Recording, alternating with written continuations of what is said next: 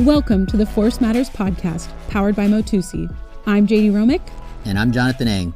We're here to have disruptive, inclusive, and informative dialogue at the intersection of technology, research, and clinical practice.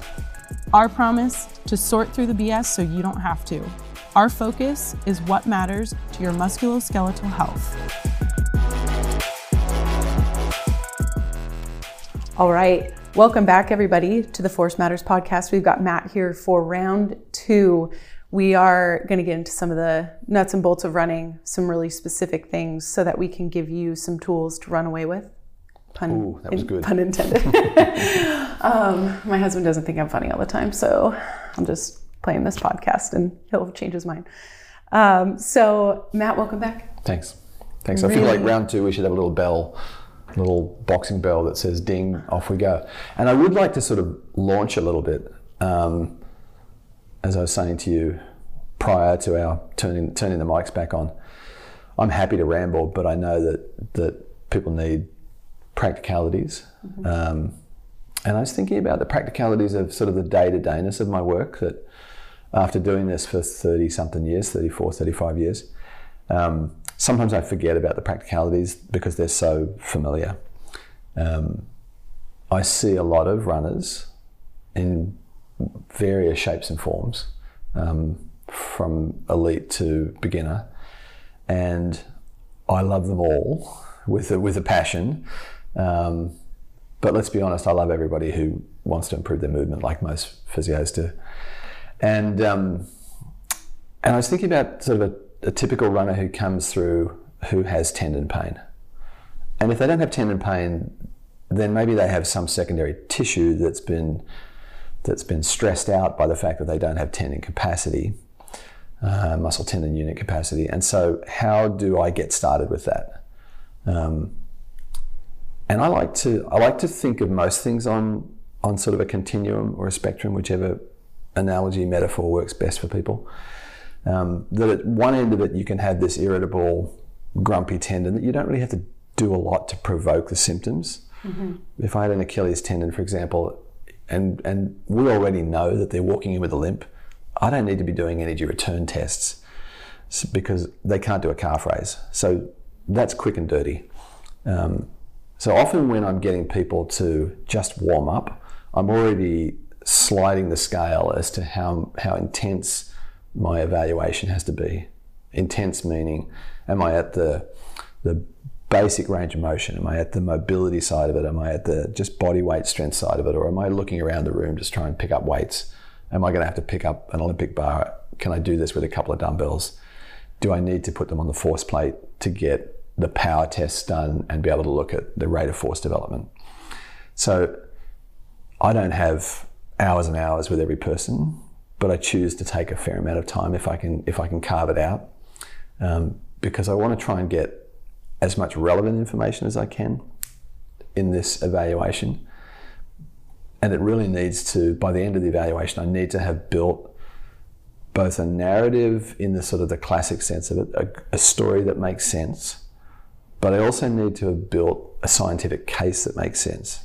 And the two run in my mind in parallel which is where I think we'll get to as we go through this, that I don't believe you can you can treat these things called humans and and just see them as tissues. And I know that people don't believe that, but I really think there's a way of marrying this kind of understanding about the biopsychosocial model and a specific tendon problem, um, where the objectivity really is key and helps drive your drive your decision making and drive your um, your rehab process, your rehab pathway. But there's this person in front of you, and they have fears, beliefs, and habits mm-hmm. that have that have led them down a path of movement and movement choices. That if you don't get inside their world and understand what that is, then you're just going to be treating a tissue, and it's going to be moderately ineffective. It might be effective, but I don't think it's going to be particularly rewarding for that human. Yeah. yeah. Well, I think if people only treat a tissue and ignore the biopsychosocial, they're ignoring a lot of level one evidence that says we aren't just treating a tissue that even Ruth Chimenti's done some work and I love her stuff on Achilles tendonitis. non-insertional and they use Tampa kinesiophobia scales and relate that to pain. And there is a disconnect that happens between the peripheral nervous system and the central nervous system when we have a tendon injury. And if that isn't biopsychosocial, I mean, everything's impacted, not just that Achilles tendon. So uh, changes the way we think, how afraid we are to move.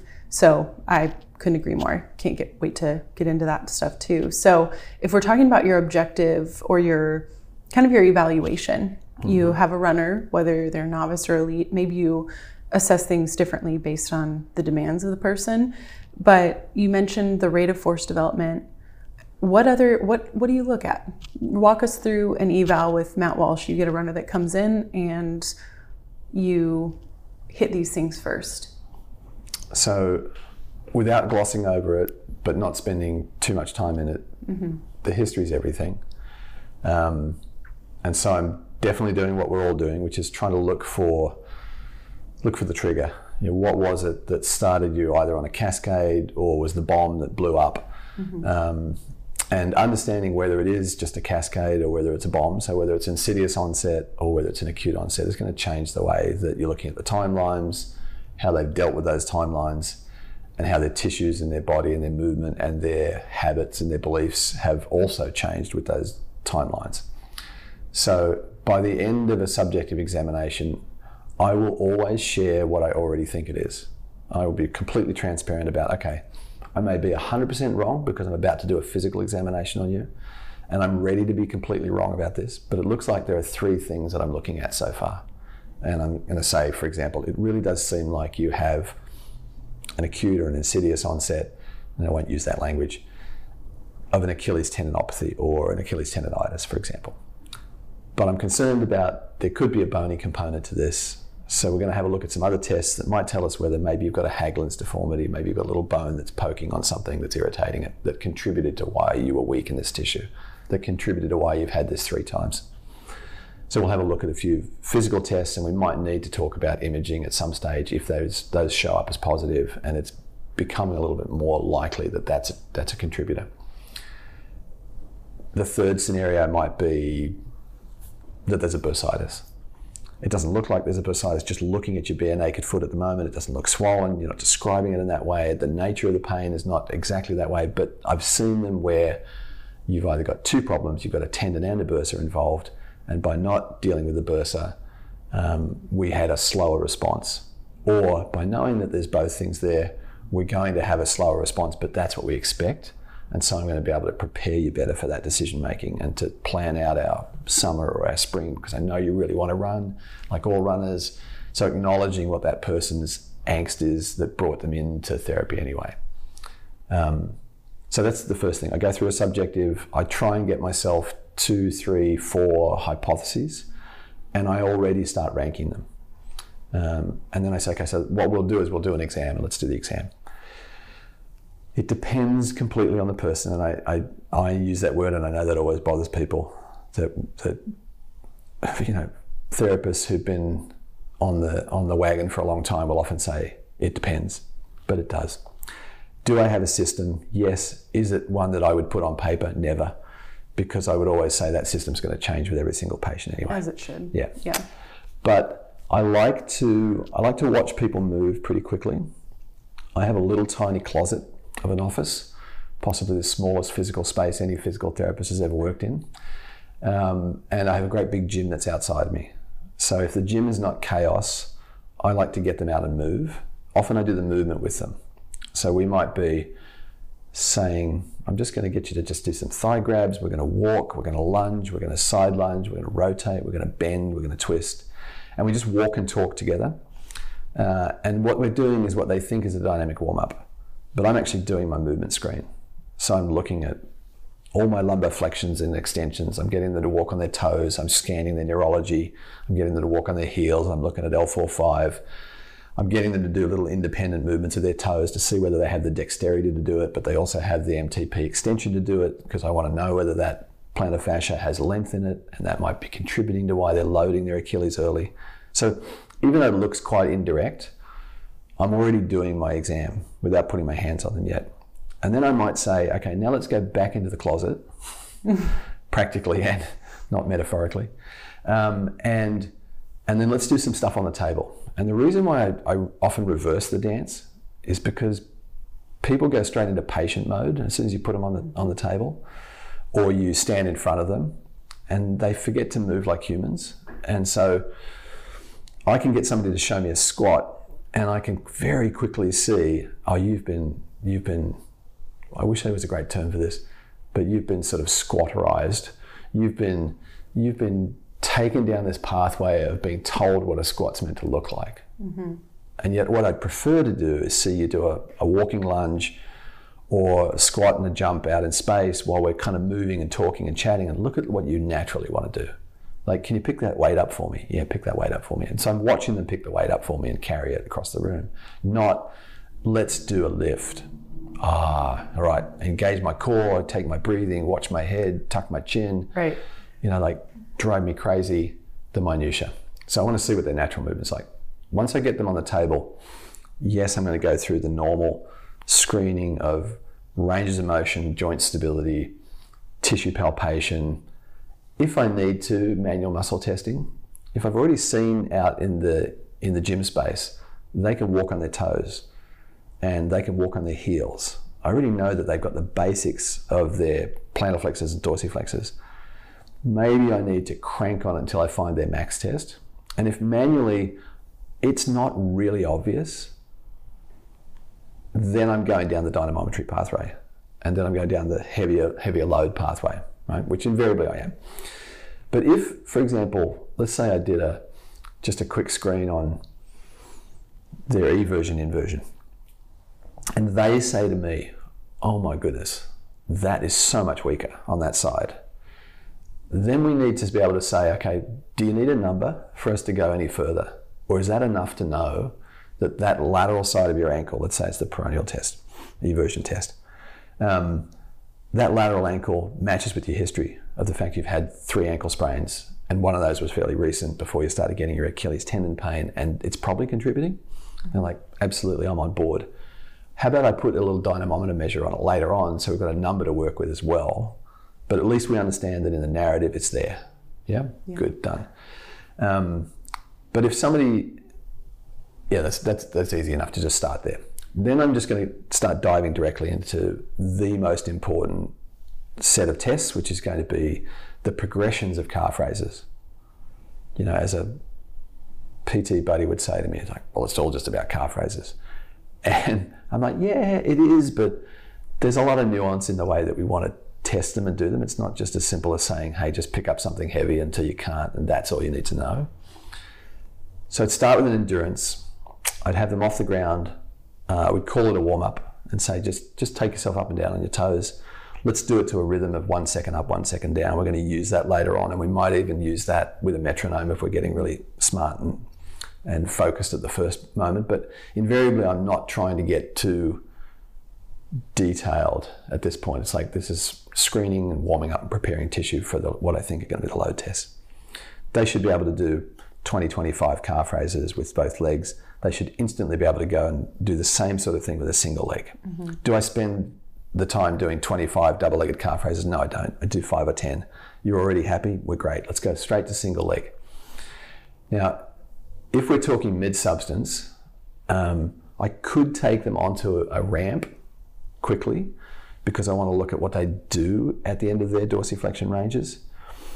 If, if they've got insertional, I'll leave them on the ground and the numbers therefore are different. So if I go to a single legged calf raise and they're on the ground, I want to see them get to the 20 pluses. Mm-hmm. If they're athletic, they want to get up into 30s. If we put them on a slope, 10 degree slope is typically what I use, then I know that I'm going to instantly drop those numbers. Right? So I'm not expecting 25, 30 anymore. Suddenly I'm expecting 15 to 20 on an athletic population, 10 to 15 on somebody different. And I'm looking for, they should be able to complete about 80% of their range of motion for it to keep passing as a test in my mind. I'm not going to drill too deep into correcting all their movement strategies at that point. I'm going to watch what they do. And often if I give them the the non-painful limb first, and when they finish it, I might give them a couple of cues. I might say, well, you did a lot of lateral movement on that one, or you didn't really keep going vertically on the calf raise. You kept you started moving forward and pressing onto the wall or hanging onto the table or whatever it was in that movement, or you lost the rhythm a little bit. Can we make sure that when we do the painful one, because we really want to quantify what you're getting to on this one, let's just make sure that you're paying attention to that. So I'm trying to educate them as we go along because we're going to get more and more detailed when it becomes time to turn that into their homework, their rehab.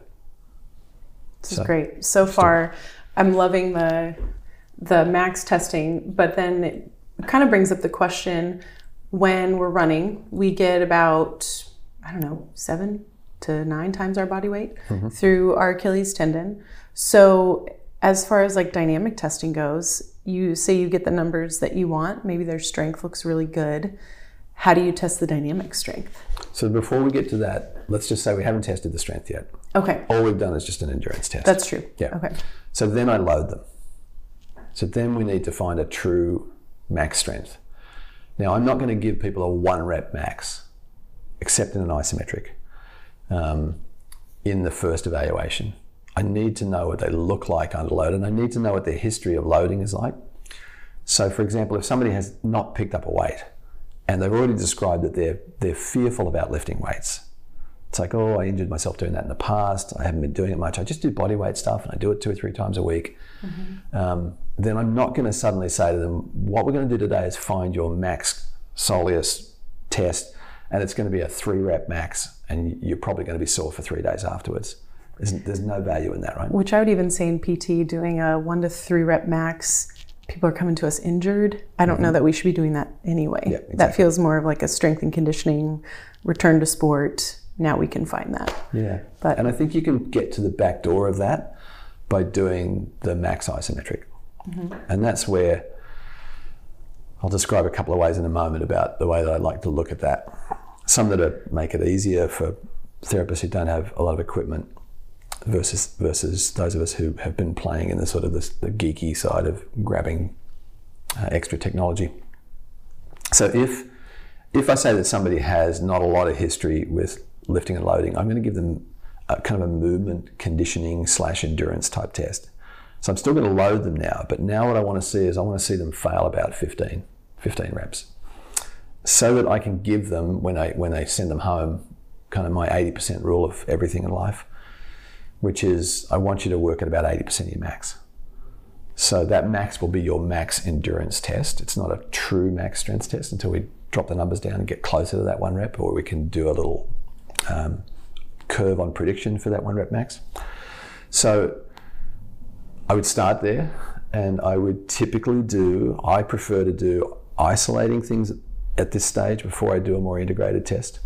I do a Soleus test. I just do a seated calf raise and we have a seated calf raise machine that we can park somebody on, which makes life really easy. Um, where they're just plonking weights on on a on a, mm-hmm. on a rack. Um, but if you didn't have a machine, and you've got at least you've got dumbbells, then you can still do a split stance test where you put them up, put their foot on a bench in front of them, put a bathroom scale on the bench so that you know how much weight they're putting on that front leg because that's not the leg they're going to load. And you basically, they've got feedback now. They can look at the bathroom scale. You want the old school ones, the ones that you can actually see the dial, it doesn't keep resetting to zero. Um, and you just say to them, okay, I want you to put 10 pounds of pressure on that, or 20 pounds of pressure, you know, depending on who they are and how stable they look in that position. But keep that the same through this test. And now we're going to load you up. We're going to do a slightly bent calf raise off the floor. And we're going to keep that bend in the knee. Now, yes, we're doing soleus because it's a little more critical in some regards for a runner than gastroc is. If the technicality of them doing the test is so complicated and it becomes a balance test, straighten the knee. Get both the gastroc and the soleus working together. You're better to get the result of the plantar flexors are not able to reach capacity on this side versus your other, or you're recreating your symptoms. So they're in a split stance. They're very close to the to the bench that they're going to put their foot on, so that they can be vertical Otherwise, they start doing lunges, and mm. and that changes everything, of course. Um, it also gives them a lot more security because they're just really standing upright. The bench that you want to use or the block that you want to use should be quite high. You'll find that if you put it lower, it's tougher to get the test result if you put it really high, so then it's kind of like high striding position, they tend to be more secure and they can control that little front leg and they can see it better as well. So you do the calf raise test. Let's say they get to 20. It's like, well, what are you going to do? Duh, you're going to add some more weight. But you give them the 20 on your other side before you do the test. You come back. You end up doing about two or three sets before you get your max anyway. You've got your max test.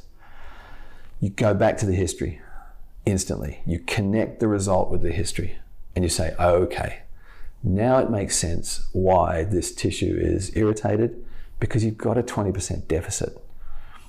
Well, do I have to have perfect symmetry to be able to run well? No, you don't. So don't freak out. You don't need to have 0% to get back to running. Invariably, as long as we can get that down to 10% or less, you're already going to be running, and you might even be running with it a 20% deficit. That can still be, here's Karin Silbernagel's work, that can be really helpful to just get you running, even if there's a little bit of discomfort, as long as you're in a non irritable stage. So you, you instantly take your, your quanti- quantification, your objective moment, your I'm isolating this problem, and you integrate it in two ways. One is to integrate it to the history. That brings you full circle back into the why the psychosocial is so important. Wow, that was a stumble. and and um, and then two, you bring it back to the integrated form of their movement. So you say, okay, remember when we were warming up and you had trouble getting into the deep lunge on this side? That's because in dorsiflexion, you don't have the capacity. And so you've learned to adapt. And one of the ways you're adapting is your trunk is collapsing into this position or whatever we noted, right? So you bring them back to that wasn't just a warm up. I saw all your movement. I saw how all your movement is connecting into this problem, not because everything is important, but because it can be relevant. And if we can clean up some of the the accuracy of your movement when you're loading, it's going to help us translate it into the accuracy and the efficiency of your movement when you're running. So this brings me full circle to, you know, does technique matter when you're running? Yeah. You want to drive a Lamborghini, technique is going to really matter. Every little nut and bolt is going to matter. If what you're doing is just driving your truck around the city streets, it's not going to matter as much. But if we're talking about forces, forces are directional, and the force that arrives in that tissue depends on what the rest of your body is doing. So if I'm doing a calf raise and I'm leaning backwards, well, the line of force is completely different. So does it matter whether my shoulders are rounded forward, my chin pokes forward? Maybe a little, yeah. If you want to go faster, yeah. If you want to do something for a really long period of time, mm-hmm. Does it matter whether my lumbar spine relative to my foot is in a particular position? Oh yeah. Now we're getting even more relevant. Where the, the center, where is your center of mass relative to your foot? That's kind of important because we know that that the, that the sequencing of the way that the foot and the hip, for example, uh, are sequenced together, where one has peak power at exactly the time that the other one has the peak peak power, that they are sequenced together. Um, one being sort of positive on the plantar flexion, eccentric side of it, the other one being on the on the eccentric of the hip flexor. That that sequencing can be so critical to to the way that we run well. That the same thing has to be true when we're testing. Yeah. Okay. So my first question, the tie-in of the the subjective to your objective testing. When you show those things to your patients, how do they usually respond? Their eyes light up. I bet. Yeah. Yeah. There's a change in tone, and I don't mean muscle tone. There's a change in tone of the conversation. There's an inquisitiveness and a, and a, and a childlike kind of curiosity. And you get this sense that they're, without being too touchy feely, that their energy is moving now. Now we're in a place where it's like, now we've got something. And so it's really important as a therapist to recognize those moments and to really honor them. They just gave you a gift. And the gift was you just got free access to the way they think and believe that's going to change their habits. And if you let that shit go, um, then you just become a technician again. I don't want to be a technician. I like people too much. And I want to help create something that the two of us are creating together that is that is bigger and better than the two of us. Right? The sort of gestalt of this, we are not just the sum of these two parts. we we create something bigger. There's this dialogic between us. And we create this way of knowing something that hasn't ever been before. You've never, you've never gone down this pathway before. You've never known what it's like to be injured and have somebody who has your back, like, I want to have your back, so that we can go somewhere where we feed each other. Because I feel better when you get better, and you feel better when you get better. It's like, and you're transparent about that. And I'll feel grumpy if you don't get better. And maybe I can't help you get better completely, and you need somebody else's help in this. And that happens a lot with me because I'm a bit of a dummy. But if I can help somebody get to that pathway where it's like, oh, you know, this really helped me understand the problem in a way that now I can change my habits and my behaviors, then we're good. And it's, and it's dropped their pain. So, yeah. so to answer your question more simplistically, the first thing I said was they change their tone, their eyes light up. There's a, there's a difference in the, in the volume of their, of their speech.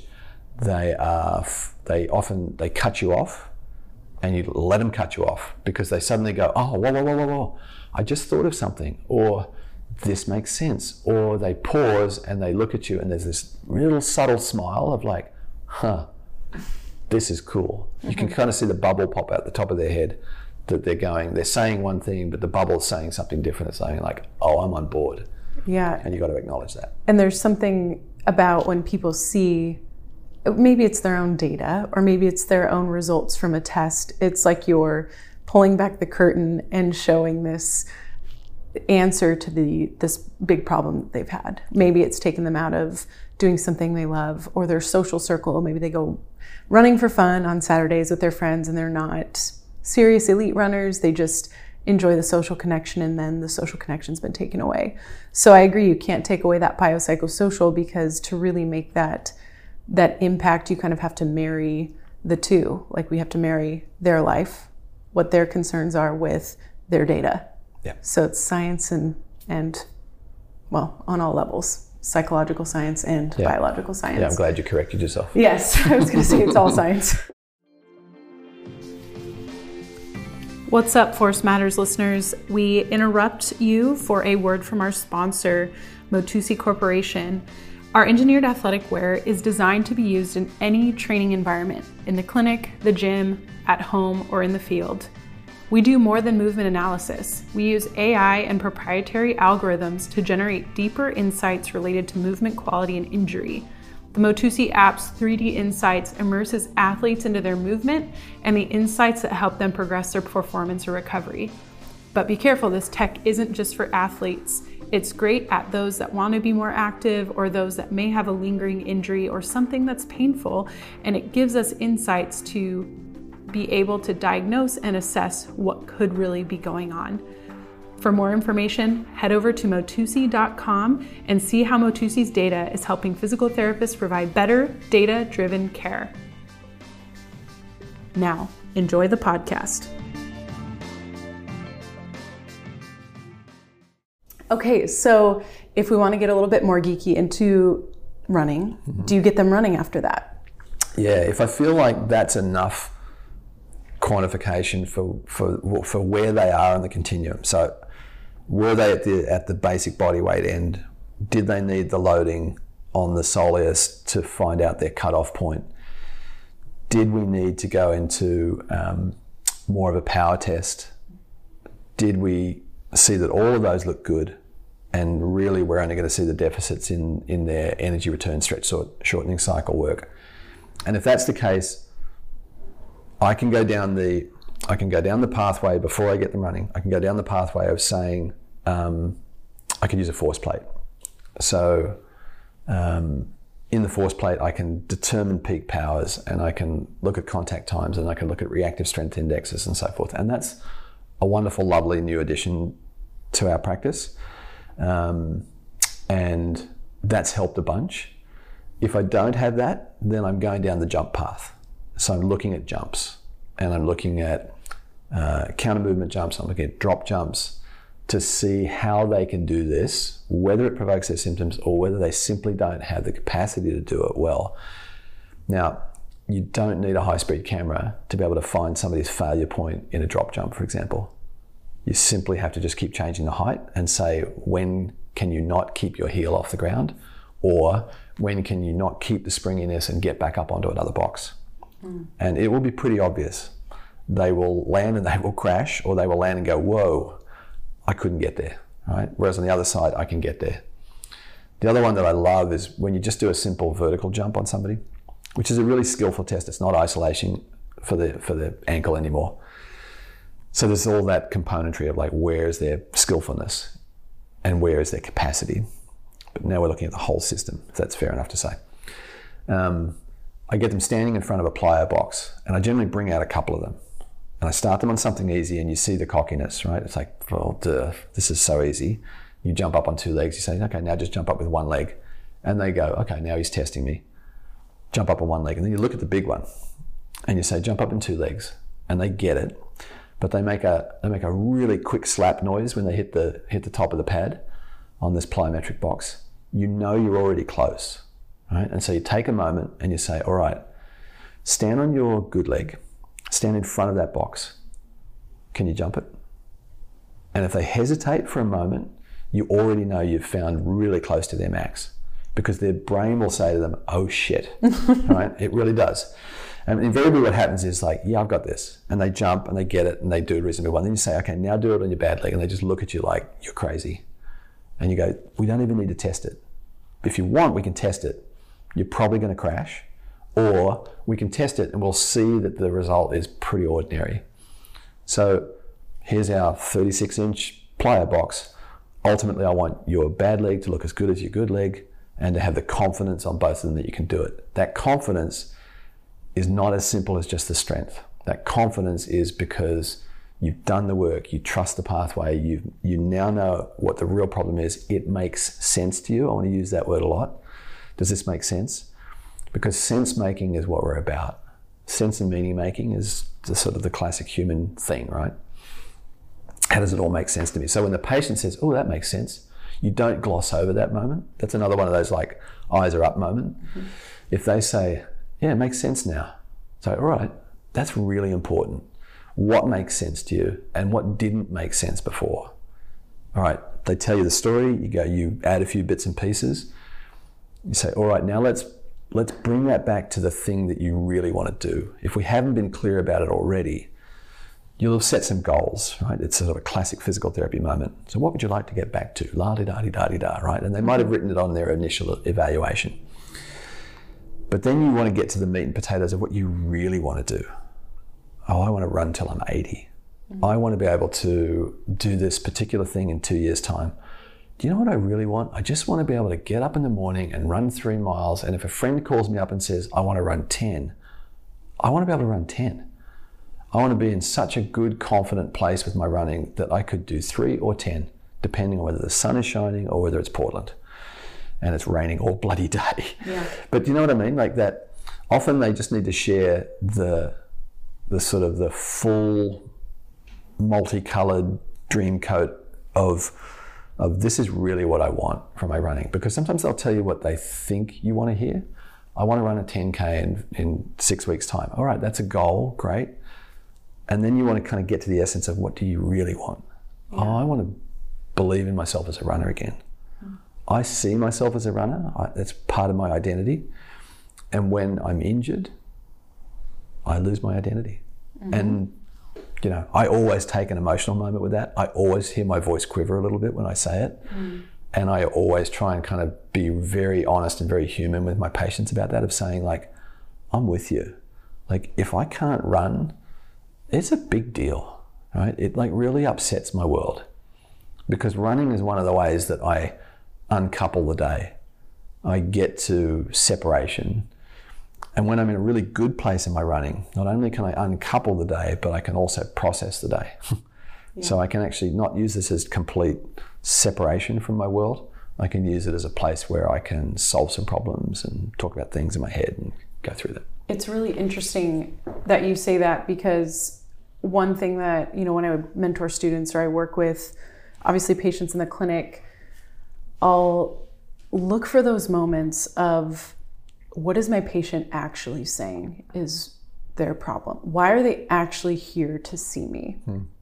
because yes, pain is one thing, but if they come in and you aren't measuring any psychosocial or you're not kind of taking account of, you know, what is this patient saying to me? They mentioned to you that, well, their dad and their uncle and their grandpa have always had bad knees or they've always had one had to have an ankle replaced. It's like they, they bring up these fears of this is going to be my life and it, they catastrophize and they take it to this place of yes my identity has been taken from me but also i have these other layers of fears and sometimes it's they want to be heard and they want to be validated that they're not either a going to go down that horrible path that the rest of their family has because genetics don't always predetermine our destiny. In fact they're like 2 to 4% of you know how we end up.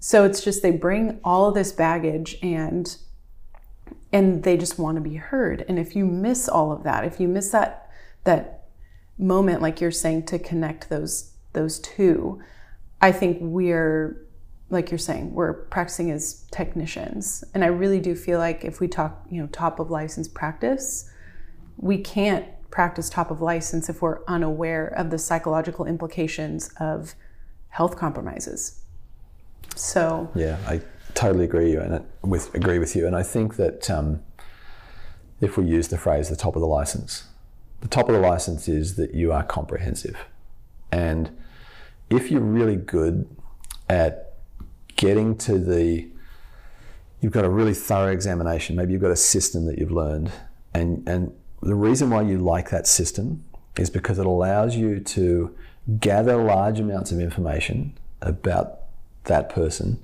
and get to the essence of what is most critical for them making a change. Done. To do that well and to do it f- quickly and efficiently, you've got to practice that system a lot. So this doesn't happen in you know your first year when you graduate, typically, unless you're a genius. Um, but it allows you, when you're efficient at it, it allows you to have more time, not more time to just see more patients. It allows you more time to spend that time doing things that have to take time. Talking to somebody cannot be fast dialed. It cannot be speed dialed, is probably the better term.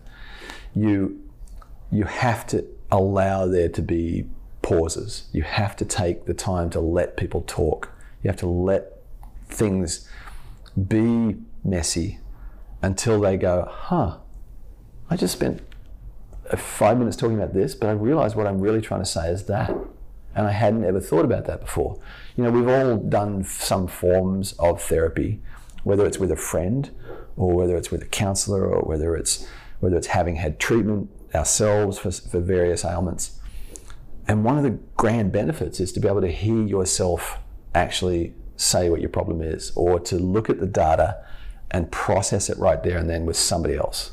So if you don't get to process it properly, and for some people that takes takes time, then you're going to miss stuff.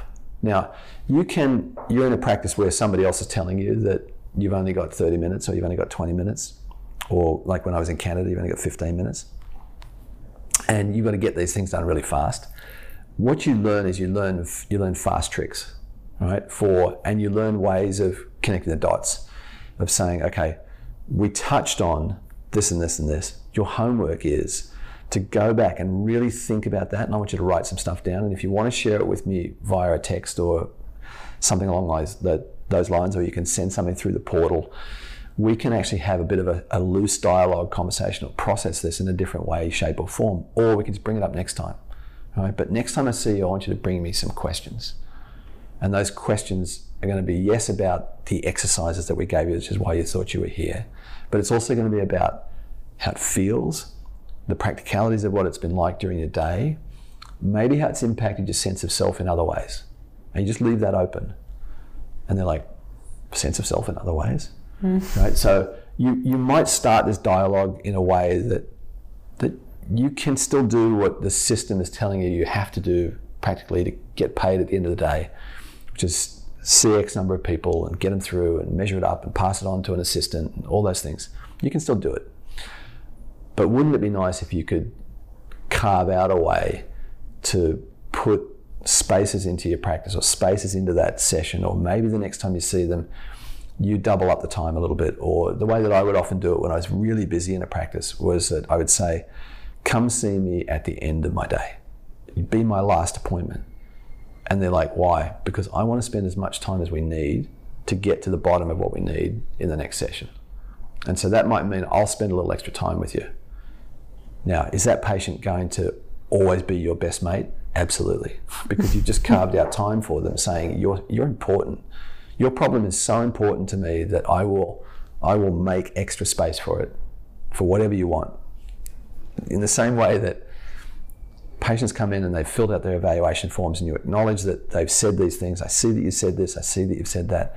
But what I really want from you at the moment, put the paper aside, put your computer aside, look at them and say, oh, I want you to tell me as much as you think is relevant to this story. I don't care how far back you need to go. Go. All right? And let them go for a while. Now, it doesn't mean, oh shit, they're going to talk for an hour it does mean you're going to give them the opportunity to say, I need to spend more time talking about this than I thought I did. Like, let's let's table that for next time. That's really important. And we need to do this evaluation. We'll chat more about that in a second, but you can come back to it. You can see how it works that way. Yeah, because I feel like we get stuck in this mindset of like we're not therapists. That's not our. That's not our. Um, uh, what's the word I'm looking for? That's not our scope um, of practice. Our scope of practice. Thank you. Mm-hmm. But there is such a component of psychology to movement that I think if we miss that, we're going to actually miss the boat on treatment. That doesn't mean we need to know all types of cognitive behavioral therapy, psychotherapy. We don't need to be well versed, and I think we can refer out. I don't know how much you refer out with your runners. Mm-hmm. Um, and I'd like to get to some of that is like, how do you coach your runners that have maybe more of like that biopsychosocial um, implication to their recovery. But I would just I would argue that being knowledgeable of some of these techniques, whether it's motivational interviewing, mm. even just the biopsychosocial model in general, having some type of continuing education around it is vital to just being able to connect with our patients a little bit better. So when you do have one of these runners, and maybe you know maybe we've kind of touched on it enough, but um, just thinking about how do you manage that example of a patient who's not bouncing back? You talked about it in your last episode of that that patient you had that didn't quite have that springiness and you had to kind of dial back her plan of care because she wasn't recovering as well as she should have been or she wasn't where she needed to be. So if, if, if I understand the question, we're sort of getting back to the practicalities of at one end of the continuum, this particular runner didn't have that energy return component. Mm-hmm. Okay. Um, I'm still going to I'm still going to bleed in the biopsychosocial here for a second. Do. I'm going to say that I'll give you an example that I'm doing some force plate testing the other day, and what I'm looking for is whether there's a significant deficit in the in the stiffness that they can generate off the ground, the the reactive strength index, so contact time versus verticals, and I realize that the cueing that I give them changes the result instantly. So I can get them to sequence their movement completely differently by the words I choose um, and by the volume of, of the cueing.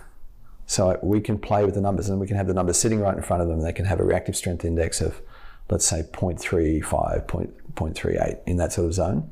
And I can get them up into the 0.4s immediately by just saying, I want you to think about being stiffer. All right, you are a stiff spring. So I give them an image that they can they can bounce back with. Oh, pardon the pun. So their numbers change instantly, right? Then I'm like, that's good, but that's not the best you can do. Like, I want you to do this. Like, go for it. We're going to use this as our metric for how much we determine how much you should load and shouldn't load. So it's really important that you give me everything you've got. Can you give me a little more? And suddenly we get 0.5. Like, well, if I'd taken the 0.3s and had said that that was their test result, I would have had this massive deficit that I would have been looking at. And all it was was a cueing difference. Okay? So we go back to then saying to that person, what stopped you from doing this, the tough test right at the very, very first moment? Well, I'd already decided that this was my painful side. I knew that the result was going to be weaker. I actually they almost sounded a little bit like Eeyore, right? It's like, well, this isn't going to be good, right? And you're like, yeah, I guess not, you know. And so we all agreed that this was going to be a bad test on this side. And so what do we do? We manifested our truth and we got a bad result. It's like, wow, look at that. You've got a shocking deficit between the two sides. All right, well, it's just going to be a long path, I guess. Instead of going, actually, you have the capacity to do much more, and the deficit is only really small. Um, and we got there when we put it all together in a sharp, explosive movement. And it wasn't more painful, it was the same pain. Right? Okay, so now we know that we have to train at that intensity to get you back to being confident when you're running. And we need to pay attention to the cueing of what you're doing. Because if we'd stuck with the initial cueing, we wouldn't have got a result. So, how do I how do I know to dial back? I check myself first that I've actually got the best test I can get. I'm still sticking with the numbers. I need to know that that test is a real test.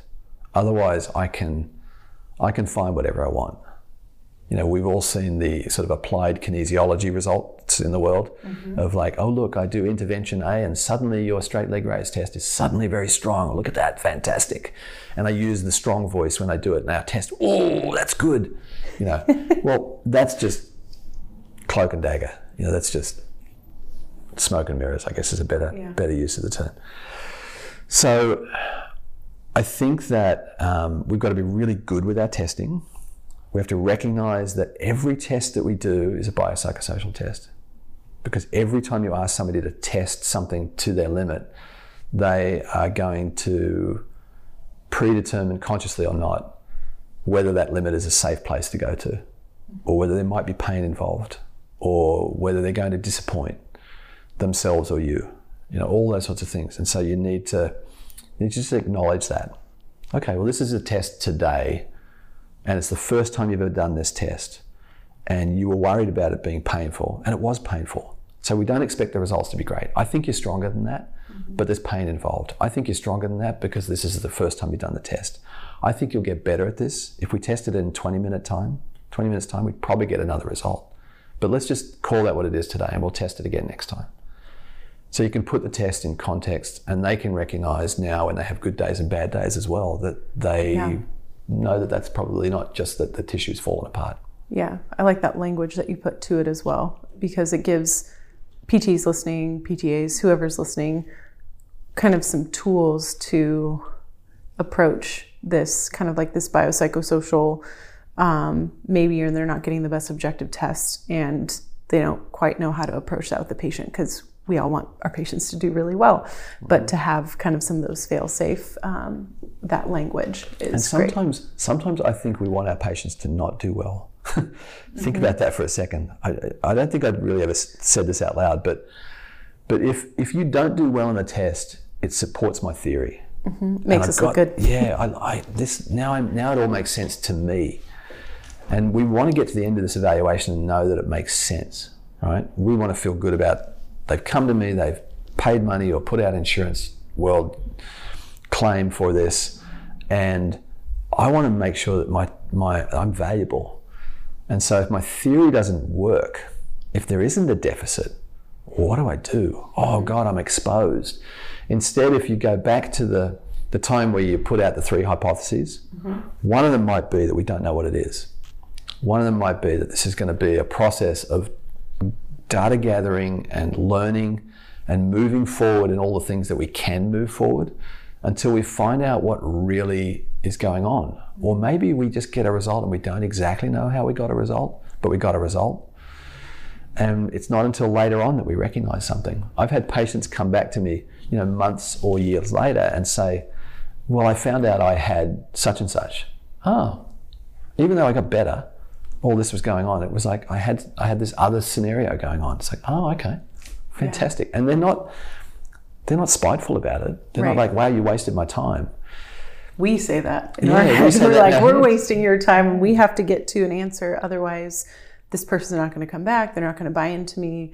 The hardest things that I've said to a patient is, you know, I'm still I'm still trying to decide between a couple of things and that's okay because we think most people come in, they want an answer. And if they don't get an answer, they're not going to believe us. They're going to think we're full of crap because we at some maybe level believe that we need to have all these answers and it's our own insecurity coming out. To me, it's kind of refreshing to hear a provider. It gives me more trust in them to say, you know, I'm not quite clear yet, but we're going to try these few things. I'm not going to give up on this because I think I, you know, I have a few hypotheses, and I think I need to give them a little bit of time and shake them out as we as we work together. Agreed. Pain so, pain muddies the waters. It does. And and so often I'll use this image. Um, folks who've worked with me will probably get sick and tired of me seeing my hands in this particular position, where I have one hand high, and that's the pain and the current level of function. Mm-hmm. Right? This is this is where you're at at the moment, but especially the pain is up. The other level is down low, which is what you what you can't do. All the things you can't do. You, I can't run. I can't do this particular activities. I can't come downstairs painfully, you know, because it's painful, etc., etc.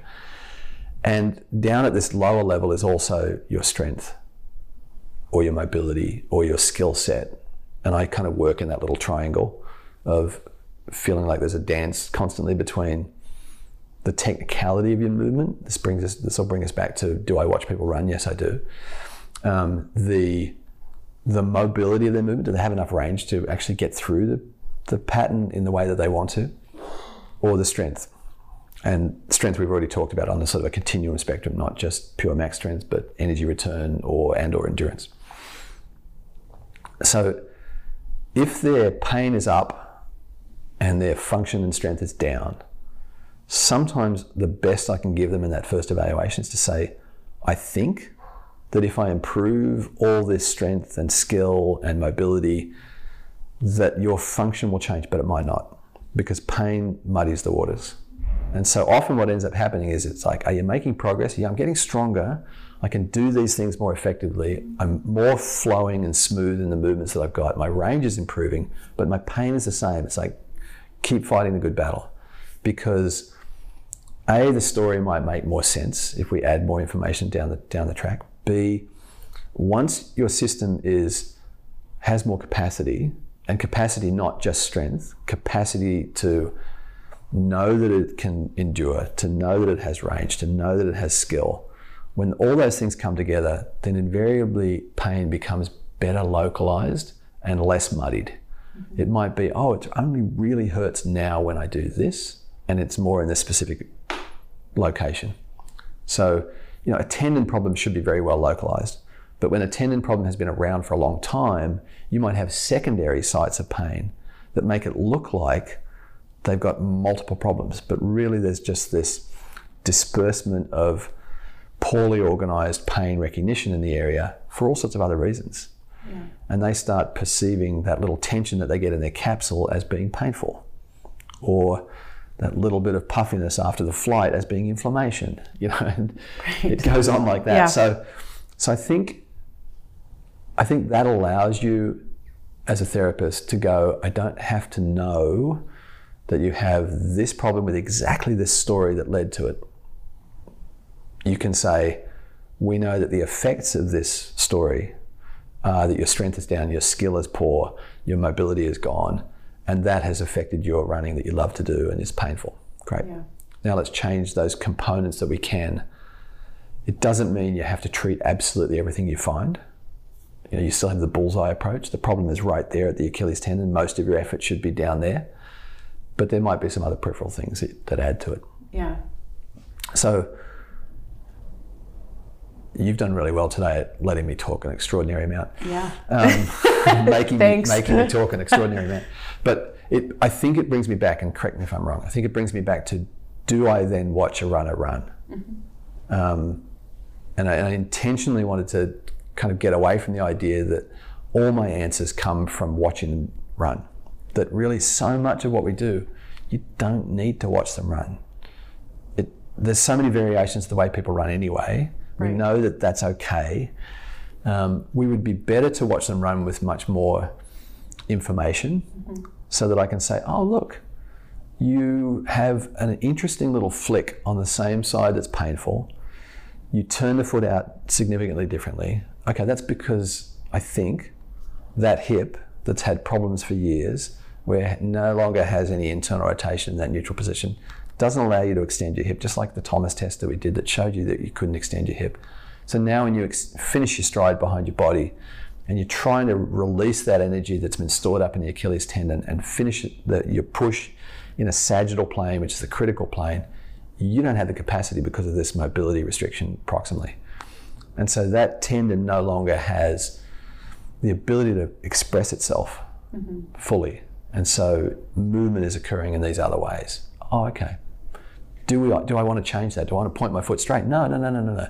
We just want to try and give your body the, the ability to do it more efficiently, like it did before you were hurt. Yeah. So I do watch them run. I, I, I look for the big obvious things first. So to borrow a, uh, a phrase that, two phrases that my friend David McHenry would always use. Um, one is I'm looking for low hanging fruit, and the other one is that I'm trying to make you a more robust runner. So I'm going to improve your capacity so that you can tolerate this thing well. And I'm going to look for the obvious stuff. I'm not going to look for the minor details of two degrees of calcaneal eversion. I'm going to look for do you actually put your foot underneath your body when you hit the ground? Do you have good carriage of your upper body? Do you flex and extend your hips, knees, and ankles in the way that they should? Mm-hmm. Do they look like they're sequenced together fairly well? Do you have high or low cadence? Um, does it? Do you hit the ground with a lot of noise and a lot of force? I don't even need to have a force instrumented treadmill to know that. You know, we can hear it, they can feel it, like all those sorts of simple things. And then I might have some freeze frame moments that I do with them, where I look at particularly the sort of key components in the gait cycle initial contact, maximal loading and mid stance, and then terminal stance and mid swing. I just look at those four phases and I take a few freeze frames and say, these look acceptable. These look like they're a long way from where I'd like them to be, but they're symmetrical or they're not symmetrical. Mm-hmm. Um, and we try and give it the sort of the general general overview without getting them down to, you know, do I need to change that cadence by five strides per minute? Yeah, maybe you know, we could go and explore yeah. that a little bit. Because correct me if I'm wrong, runners can be a little bit obsessive in their form anyway. So giving them more things to think about, you know, and I wonder if somebody's had an injury their entire lives versus they have this really acute thing, they've never had a tendinopathy or a tendonitis before. Do we need to change their entire running form? Likely not. It's likely, like you said last episode, even, is these kind of errors in their training eh, where either they run too fast, too far, too soon in a way they haven't been training, or they switched up their footwear and it's causing them, you know, on these longer miles to have um, just a lot of overuse because the shoes kind of um, cueing them to run differently. So it's a drastic change with no time to really get used to this new input. So I think that's those are really good takeaways from that. I did want to give you an opportunity if you want to mention anything else about biopsychosocial, if you want to mention anything else that you measure, if there's anything that you feel like we didn't really hit on. Because you said you've been talking a lot, and I know I've been letting you go and trying to interrupt less, but is there anything else that you, top of mind, want to share? I think that um, when I when I look at the way that somebody um, explains their history to me, um, the thing that I'm often looking for is is the truth in their habits. We talk a lot about beliefs, and people can profess to believe something, but their habits are very different. Now, often they're aligned. That's great. You know, if you're if you're that evolved that your beliefs and your habits are, are in line with each other, then brilliant. And that can be still dysfunctional, but at least you're aware of it, and that's that's great. But for a lot of people, we don't do that we know that we are meant to be doing A, B, and C, but we don't do it. Um, my stepson, Elliot, shout out to Elliot, who will not have listened to this, I don't believe, unless I send it we'll to him. send it straight to him. send it straight to him. Um, sent me uh, something, I sent my wife and I something um, a bunch of months ago, which is a, something that he'd found about longevity. And he, and he said, you guys should look at this. It's all these attributes for sort of living a long life. And they were, you know, health based and spiritual and community and all those sorts of th- things that we could talk about, but we'd be sidetracking significantly.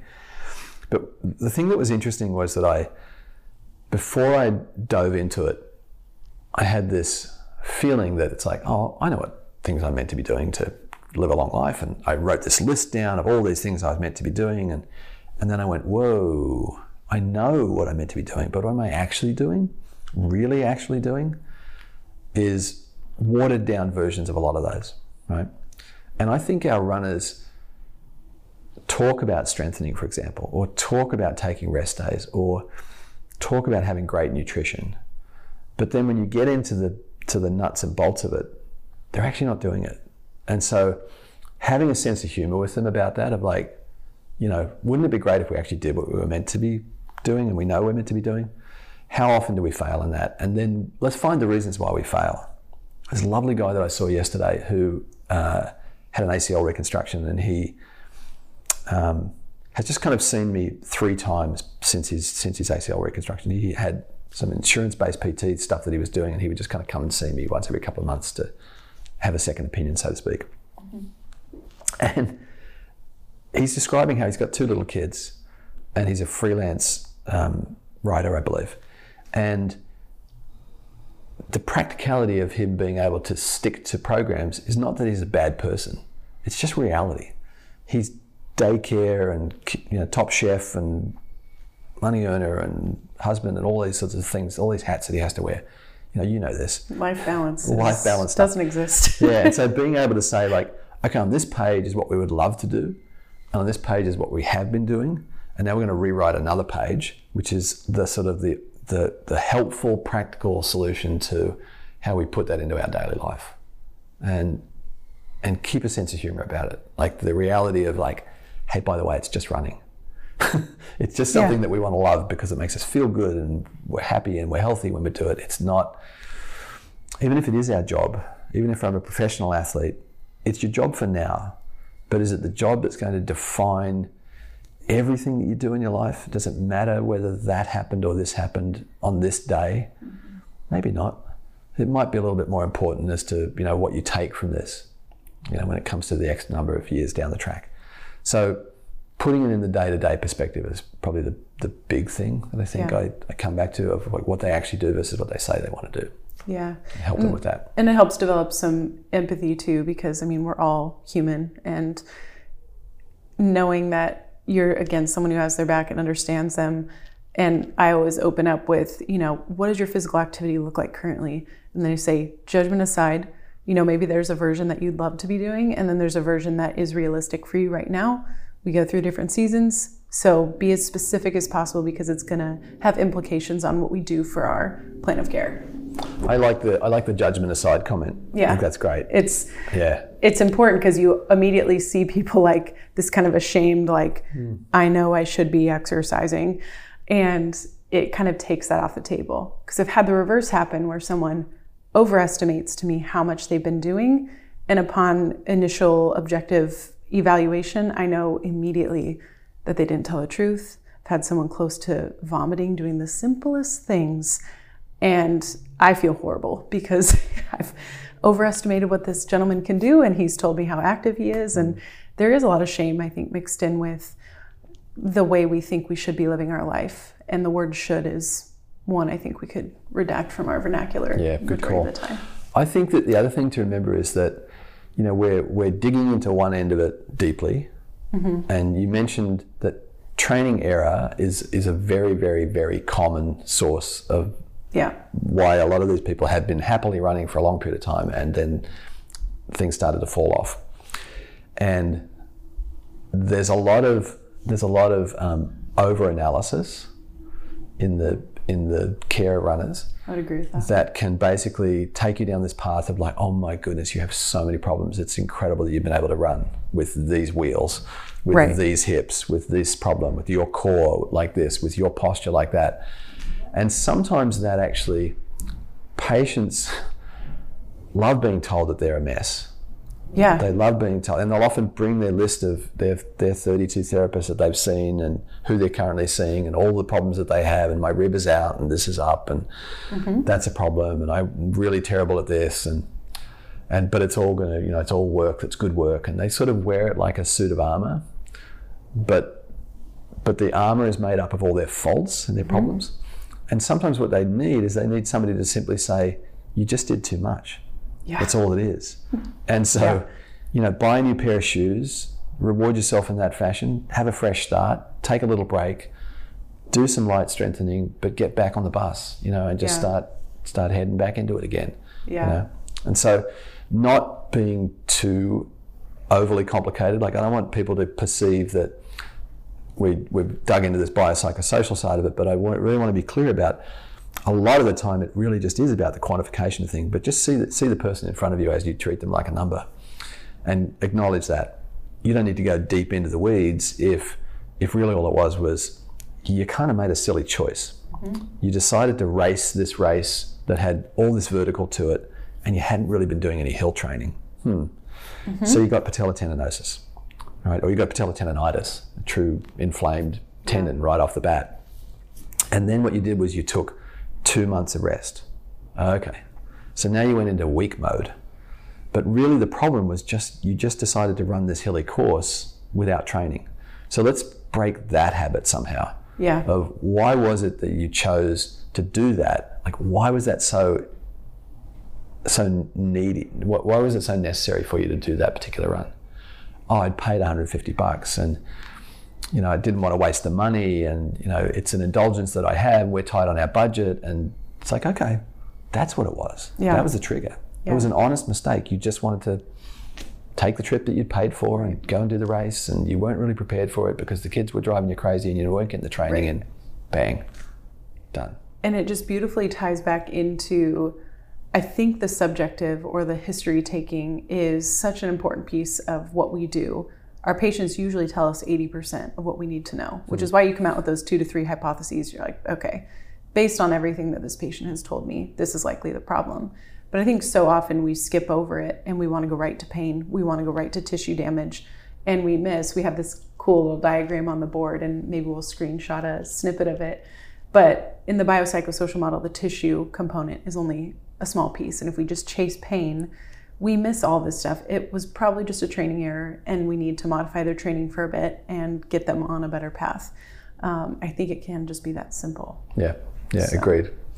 Um, we've been talking for a while, so I'm happy to we can, we can end our part two chat here. But I think we need to come back for parts, you know, three, four, five, six down the road. We really enjoy just your well-rounded approach because so much of what we do here on Force Matters is we dive into the objective and the nitty-gritty, and sometimes the subjective objective components are also equally as important especially when it comes to a technical sport like running. There's so much that ties in there. So thank you for sharing your time with us this morning. Thanks for having me on. Um, Appreciate it. anything else you'd like to share? Anything fun you've been learning or listening to that you want people to learn and listen to I've been digging into um, things around perception action coupling and, and listening to a lot of coaching podcasts because I, th- I realize that a lot of what I do is try and behave like a coach. Um, I think that coaches are incredibly smart human beings uh, in the way that they navigate individuals and teams um, and create amazing learning environments for them, and all with movement. uh, and then you throw in the, the nuances of competition and everything that that gives to a kid or an adult, whoever it might be. Um, that's been fascinating. So, so listening to that and realizing that that the way that we the way that we manifest our movement is so much about the contextuality of it. So it's like an ecological approach to, to looking at movement, where you you are responding to the environment. And so I work a lot at the moment with with runners, but particularly with trail runners. I've got a sort of a larger group of trail runners that I see here in Portland, um, and recognizing how they not only have to interact really in such amazingly complex ways with a trail and then put an endurance event on that and then put other runners in it and then put their perception of where they are in the race and where they want to be in the race and what they perceive as happening and then they put pain in the system how do you coach them through that mm-hmm. How do their coaches coach them through that? How do you use training to teach the resilience and the logical problem solving that has to go on in the body and the brain and the mind when that's happening is fascinating to me. And I'm still involved in loosely in this version of, of rugby called touch rugby here in the US. Um, it's everywhere in the world, but it's sort of fresh to the US, so to speak. Um, that my son plays and that I used to play and I used to coach. And I'm still sort of involved a little bit peripherally in that. But thinking about the way that we coach a team sport is also fascinating because a lot of what you do is based on your movement relative to the opposition's movement. And sometimes that's reactionary and sometimes that's um, it's a creative dance. You're trying to basically move the opposition in certain ways to create shapes and patterns and skills that allow you to finish to get a result. And that playfulness to that and that that like where are we in the dance? Uh, you know, are you meant to be dancing with me or am I trying to basically leave you, you know, and disappear from you? It's not all about just running over the top of people or crushing through gaps or putting the ball in space. But how it all happens one on one and then how it happens in small groups is really interesting to me at the moment. That is interesting. You mentioned Craig Harrison as someone that you listen to. Craig is, a, is he's not in the perception action coupling stuff. He's more about the coaching side of it. Okay, the coaching. Yeah, and he's a Kiwi. Um, does a lot of stuff with youth development Okay. uh, in New Zealand. Um, um, just, I'm a little bit enamored with the New Zealanders and their approach to movement, but also with their approach to kind of the way they bring community and culture and Yeah. into into their day to dayness. That is probably easier in a smaller country than it is in the US, but but really um, gives me hope Yeah. that we can do similar things here, or that it's happening in similar ways in small little Yeah. pockets in Portland, for example. That's beautiful. So perception action coupling, what should we tune into or where do you where are you getting your Just drill, just drill into that title. Okay. And there's a there's a couple of series of podcasts that will come up. Um, there's a researcher out of the University of Arizona, and I've gone blank on his name at the moment. I think I saw him. I was looking it up on Yeah. the on Spotify because you mentioned it. Mm-hmm. Uh, Rob Gray. that's it. Yeah. Rob Gray. Yeah. Yeah. And then um, yeah, so tune into that if Mm-hmm. if you're uh, driving with what Matt is saying. But otherwise, Matt Walsh on Instagram. Is it Matt Walsh DPT? What's your handle? Do you know? I don't, I don't know. I don't know what it is. I think is. you've got glasses in your photo and Do I? short hair, shaved head. Okay. But um, thanks again for sharing your time with us today. Cheers. And can't wait to see you next time. Till then, keep moving. You have been listening to the Force Matters podcast. We appreciate you tuning in and really want to hear from you. If you have questions you'd like to hear answered on the podcast, you can find us at motusi.com on our blog page or DM us on Instagram at motusi corp. See you next time. And until then, keep moving.